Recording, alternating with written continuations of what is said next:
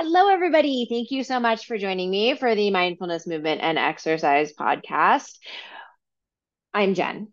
We are going to be taking this a step further. So, last time we looked at mindfulness and the history of mindfulness, we looked at it all the way back to when it was starting to become a popularized term, which was a very long time ago. If you remember, it was something like 4000 BC and it was happening in the east but then it was also happening in the west. You had some of the stoics and the greeks talking about the very similar concepts that they were talking about in india and in china. So we're going to, as i said we're going to take this a step further and look at mindful movement and sort of the history behind that. But before we do go ahead and come into a comfortable seated position if you're not already and I want you to focus on your breath. Just noticing the inhale and the exhale. And as you notice the inhale and the exhale, see if you can notice the transition between the inhale and between the exhale. Also notice the transition between the exhale and between the inhale.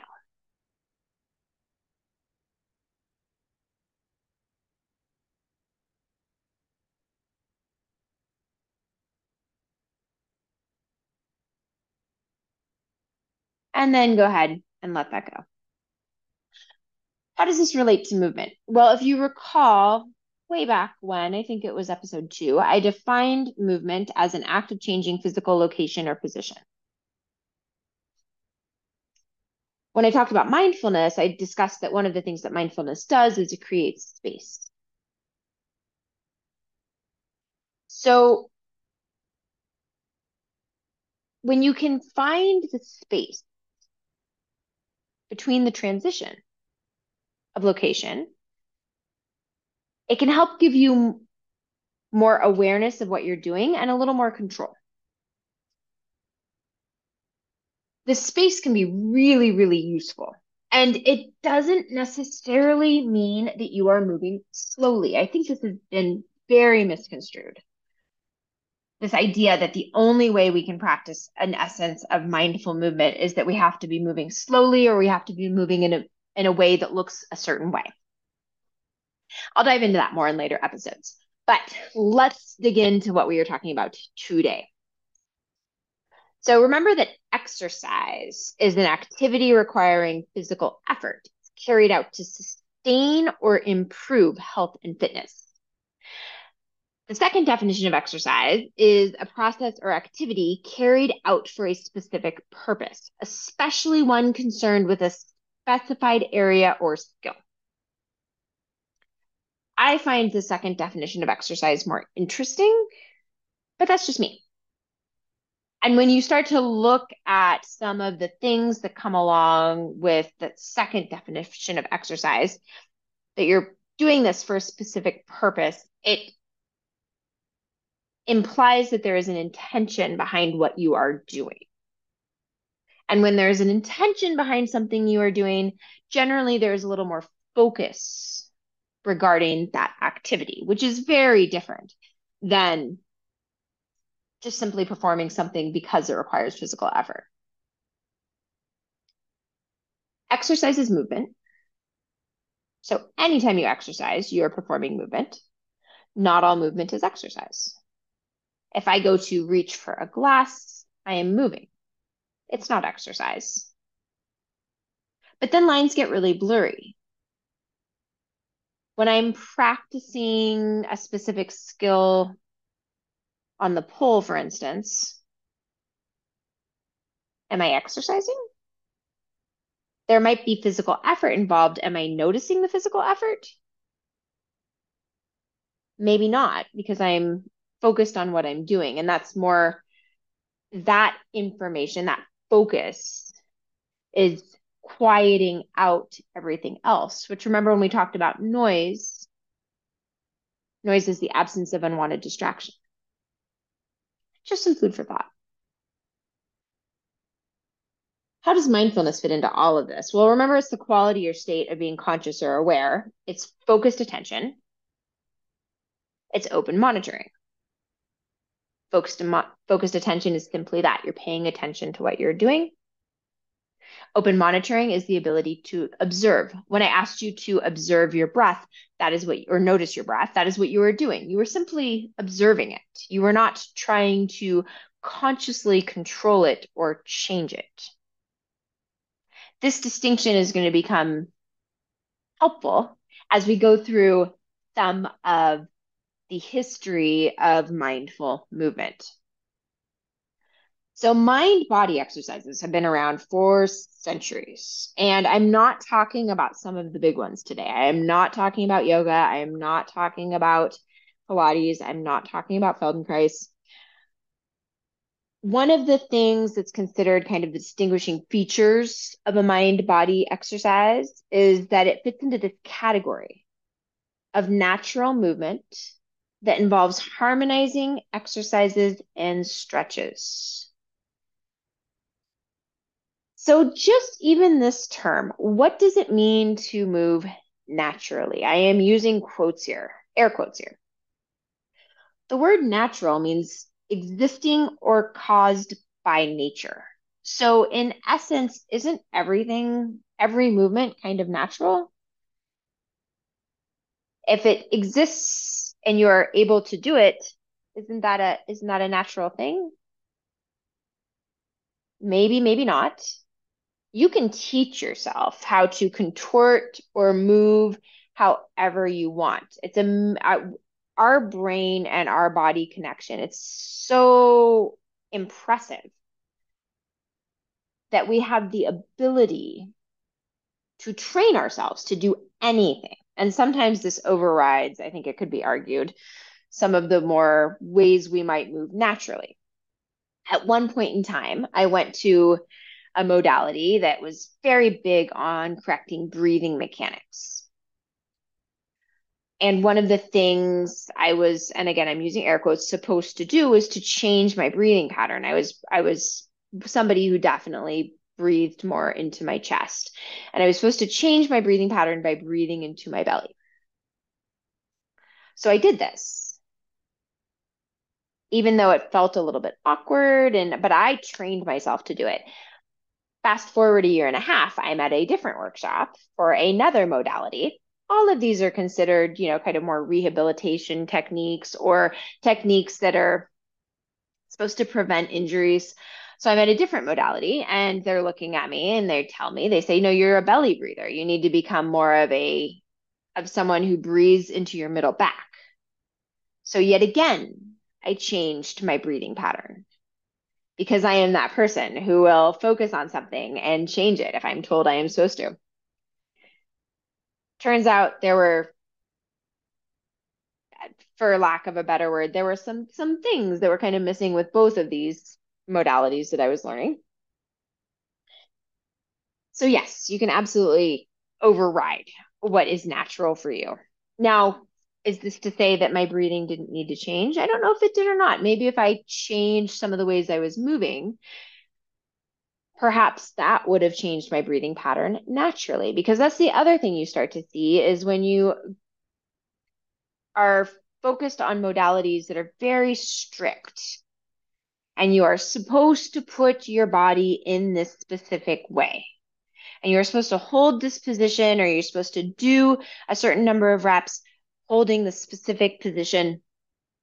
Then again you're teaching yourself something. And is that something that you want to be teaching? Back to mind body exercises. One of the things that shows up a lot in many of the mind body modalities is they derive some of many of the movements from calisthenics. Calisthenics is a really interesting word. It originated in Greece a long time ago, many, many, many, many, many years ago, centuries, centuries ago. The term comes from the Greek word kilos, which means beautiful, and stenos, which means strength. So calisthenics are beautiful strength. This is an aesthetic point of view. Now, if you remember way back to that podcast where I talked about the origins of exercise, I talked about how in Greece they had this there was there was definitely the aesthetics attitude, but then over in Sparta, there was the warrior attitude. So the Spartans were using calisthenics to get strong and to go to war. In Athens, they were using as calisthenics to create this beautiful strength. In Sparta, they were also using something that would later resemble, later morph into the dumbbell at the same time. And that was to build even more strength so they could be successful when they went to war. It was also used to train warriors for battle in ancient China and India. So calisthenics were a tool that crossed two of those three things that I talked about in that second, in that very, I guess it was like the first episode where we talked about the history of exercise. And remember that exercise is used primarily for three different things it's used for aesthetics, it's used to train warriors, or it's used for physical well being. Historically. Fast forward to the 1800s. We had Pierre Ling, who's the father of Swedish gymnastics, and he developed an apparatus free modality which was meant to improve functional movement and address disease prevention and healing. So now we're into this physical well being aspect. From his 1853 book, Gymnastics Free Exercises, he wrote, It cannot be denied that the art of preventing disease is far preferable to that of curing it. Disease prevention again this so when we start looking at the mindful movement techniques you're going to start to see some different themes come up and disease prevention is one of them in germany around the same time the modern the father of the modern day gymnastics movement with equipment was friedrich ludwig, ludwig jahn and he advocated strengthening the mind and the body through gymnastics. So he was using these different apparatuses, including the uneven bars and the pommel horse, to create overall strength through both mind and body. It's kind of the first mention of this.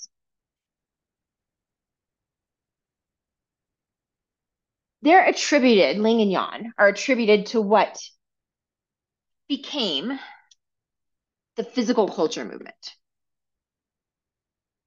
And for those of you watching, I apologize that my dogs just kind of butted themselves into into my space. so I have removed myself. All right. So, what potential mechanisms are actually at play for gymnastics to lead to a stronger mind and a stronger body? I want to talk about this just for a moment because, again, I think that this is sometimes lost in what we often think of mindful movement. When you are performing an activity that has an element of potential danger to it, it takes your focus. You cannot be thinking about something else. So, again, we have this focused attention aspect. If the activity is too challenging for you, your arousal level is going to go up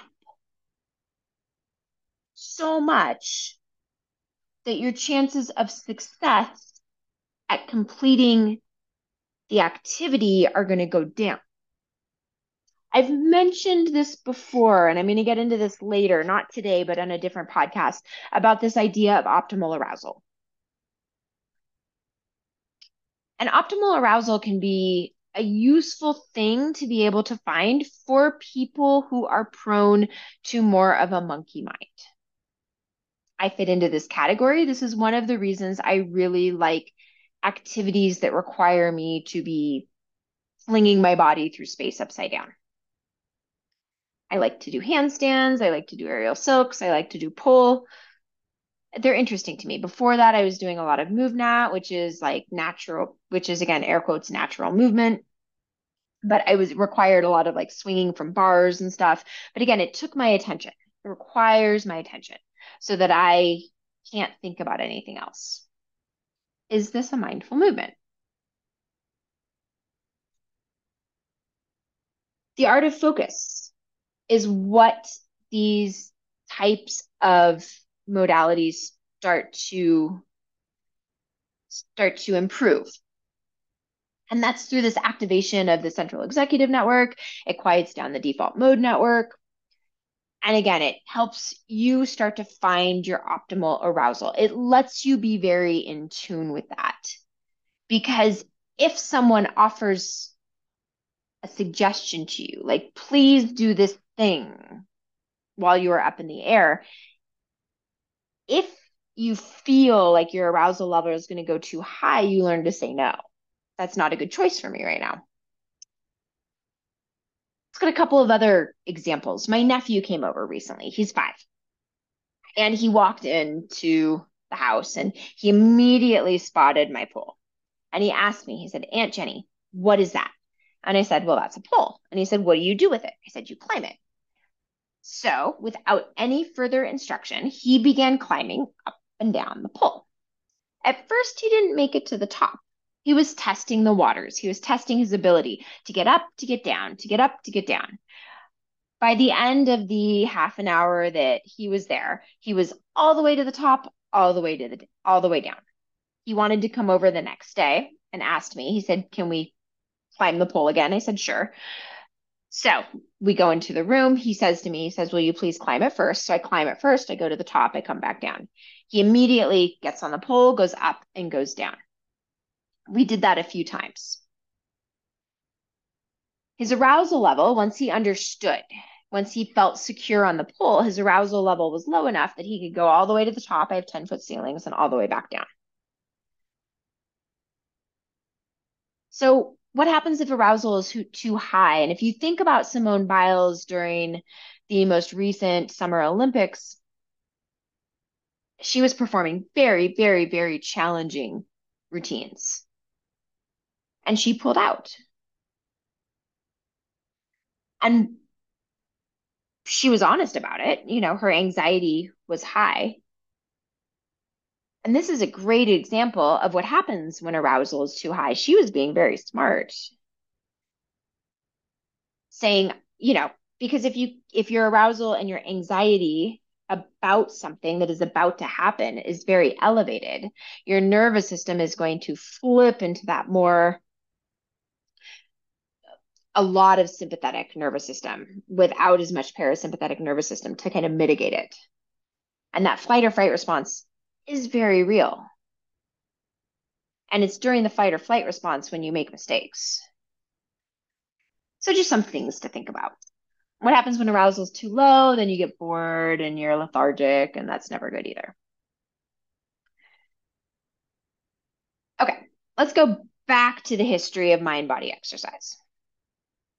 So, physical culture, which is what this kind of combining of Ling and Jahn's work was morphing into was popular kind of in the world until about the late 1800s when the emphasis shifted back to training warriors again, training military personnel. When that happened, gymnasiums started cropping up and there were less there was less space for this physical culture kind of movement to take place. Gymnastics also became a more formalized training modality and it shifted to something underneath the International Gymnastics Federation, where athletes and competitors began training. So that left this segment, and that was these mind body enthusiasts to find another home for themselves. And they did during this time, and this was like the late 1800s, early 1900s, there were six modern mind body schools that opened. I'm going to talk about just a few of them. There was an English born physician named Edwin Checkley. He published a book called A Natural Method of Physical Training. He believed exercise should be non competitive, it shouldn't require equipment, and he didn't encourage mental or physical exhaustion. He believed gym training and bodybuilding was unnatural, describing and he described animals in nature as sustaining a lifetime of health, fitness, and beauty by performing effortless movement on a regular basis. This is important because you start to see this pitting of modalities sort of against each other. This idea that in order for you to achieve this efficient fitness and beauty, which health, fitness, and beauty, that you shouldn't be doing any sort of external weights or loads. It's worth noting that again, there's this emphasis on beauty, health. So it's still, even though this is considered, he's one of, he's considered one of the mind body pioneers. I would argue that his motives were largely driven by many of the same things that exercise were driven by. This doesn't mean that it wasn't a mind body technique, but then again, can't you also argue that perhaps some of the exercise modalities that were being taught were also mind body techniques? In Denmark, around the same time, there was a man named Jorgen Peter Mueller, and he published the book My System, which discussed how to maintain fitness and fortify health and stamina throughout your lifetime. He believed that using his methodology, you would increase physical and mental efficiency with just 15 minutes of daily exercises. He said if people only knew how much more, how much better, and how much longer they can enjoy life, instead of being controlled by a weakly body, they have a strong and healthy one at their command. He was interesting. He would fit really into modern day, some of the modern day uh, trends that are out there right now. He believed in performing exercises that were natural, functional movements. So here we have these terms again natural and functional. He believed in doing self massage of the skin and fascial lines. He believed in being exposed to the sun. He believed in bathing in cold water. And he believed in running on the balls of his feet for aerobic activity. So he was taking a more arguably holistic approach. He had some interesting ideas that, as you know, science is started to try and suss out, may or may not have been accurate. But one of the things that he was doing was he was engaging all of his senses. And this is the other thing you start to see multisensory integration is a really great way to turn down noise because the extraneous stuff falls away. You can't, when you're getting stimulated with many of your senses, you tune out what you don't need naturally.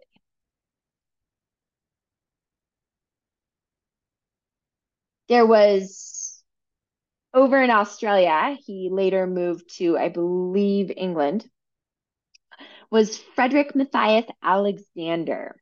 If you are in the acting community at all or the dance world, you may have heard of the Alexander technique. This is his. He developed a methodology to harmonize full body functional movements. And I did not take the time to define functional. I should have.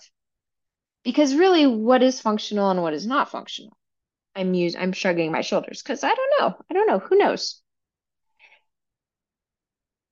He used full chest breathing techniques with stage artists and people with breathing pathologies to help improve their breathing.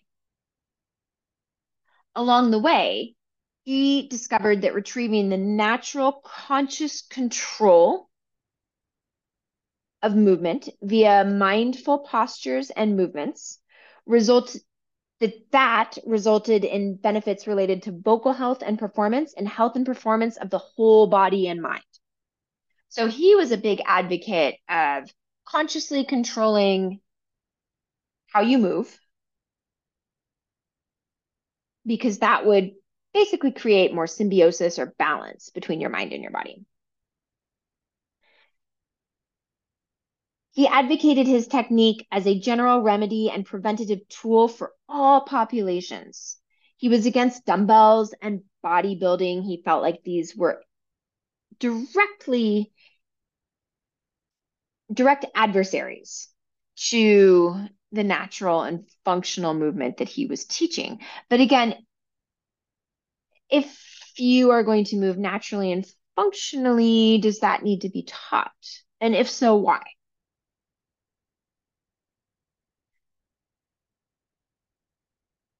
In London, there was the St. Thomas School of Physiotherapy. And the school of the St. Thomas School of Physiotherapy was really looking at women's health. They were looking at prenatal and postnatal health. There was a woman named Minnie Randell who was appointed to develop the program. She was inspired by Ling's philosophy of exercise. She used prenatal exercises to improve the physical and mental well being of the patient. She used full body movement exercises in lying, sitting, and standing positions. She stretched, she did deep breathing, and she did free arm movements to improve circulation. It's interesting when you start to look at some of the illustrations from this time, you start to see a lot of crossover between movements that you might recognize today if you're in the movement world. And a lot of these actually resemble some of the yoga movements. They're just taught very differently. The goal behind postnatal training was to improve the condition of the abdominal muscles so that the figure is restored to normal after confinement. So interestingly, prenatal was to for general health and well-being. Postnatal was back to this aesthetics idea.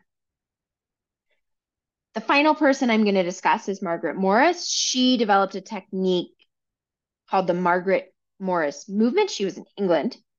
And she believed, she was a dance teacher, she believed natural dance moves should be healthy and constructive for the body and mind, rather than the deleterious moves dancers were performing at that time. I'm not quite sure what the deleterious moves were, but again, who deems something deleterious and who deems something natural? She saw connections between breathing, stamina, range of motion, posture, health, and vitality. One of the themes that starts to emerge with some of the mind body disciplines there is that there is a correct way to move that there is a correct way to restore this natural function this philosophy has continued up until present day. So there are a lot of ideas that movement needs to be a certain way in order for it to be right.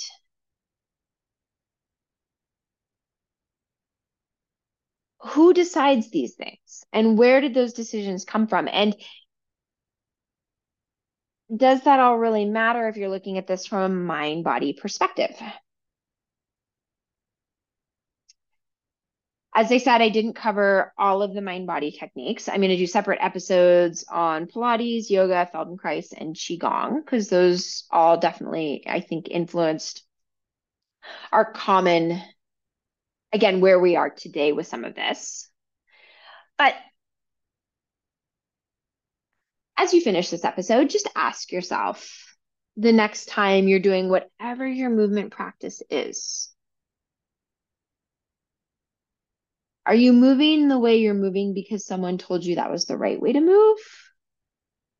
Or are you moving the way you're moving because it feels good to you? This isn't to say that all movement should be easy or that move that hard movement is a bad thing. It's not. But even within that, I took video of myself recently doing a sumo squat, and the way I prefer to sumo squat is not the way a traditional powerlifting teacher or not a traditional strength and conditioning coach would advocate teaching the sumo squat. So I tried it the way a strength and conditioning coach would advocate teaching the sumo squat. And it felt a little less free, a little less fluid. I'm not quite sure which one was better yet. I'm going to keep playing with both. Because that too is part of mindfulness the ability to observe what you are doing and then to make a choice. The choice is the conscious decision. The ability to observe, to observe is the ability to find the space between the act of doing and the act of doing it again. Thank you so much for your time. If you have any comments or suggestions at all, feel free to drop them or you know, put them in the little chat box thingy and I will be sure to check those out. All right. Until next time, thank you.